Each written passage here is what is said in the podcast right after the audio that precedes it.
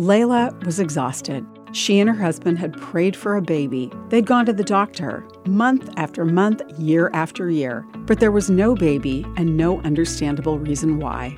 I can't pray about this anymore, Laila told her father. I'm Bonnie Sala with Reset. Have you been there? Have you prayed about a need, a desire, or a loved one until you felt you couldn't go on? If so, you aren't alone.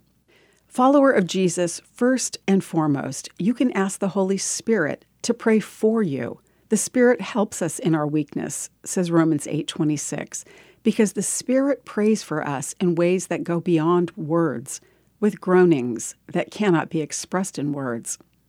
It's also powerfully encouraging to revisit just who our God is, to consider again his capability and his everlasting love. Our God, says 2 Corinthians 1, raises the dead. Even more, this God who raises the dead says, I have loved you with an everlasting love. With unfailing love, I have drawn you to myself.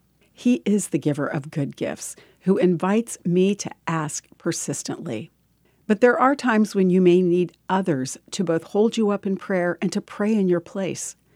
Exodus 17 tells of when Moses was exhausted and couldn't go on. Others stood by his side and physically held up his arms in prayer until the work of God was complete. Laila just couldn't pray for that baby anymore, but her father kept on praying. God answered those prayers, and today that longed for baby is a grown man. I'm Bonnie Sala with Reset.